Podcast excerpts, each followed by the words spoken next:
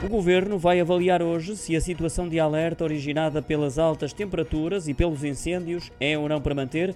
Termina à meia-noite, mas pode ser prolongado caso o contexto assim o exija. E recordo que o Ministro da Administração Interna, José Luís Carneiro, já alertou que as temperaturas vão aumentar a partir do próximo sábado, tranquilizando, no entanto, ao afirmar que o quadro atual não justifica a situação de contingência, que é mais gravosa de todas. Para já permanece a proibição de acesso, circulação e permanência no interior dos espaços florestais e rurais, a impossibilidade de fazer queimadas, bem como de realizar trabalhos nos espaços florestais e rurais com recurso a qualquer tipo de maquinaria.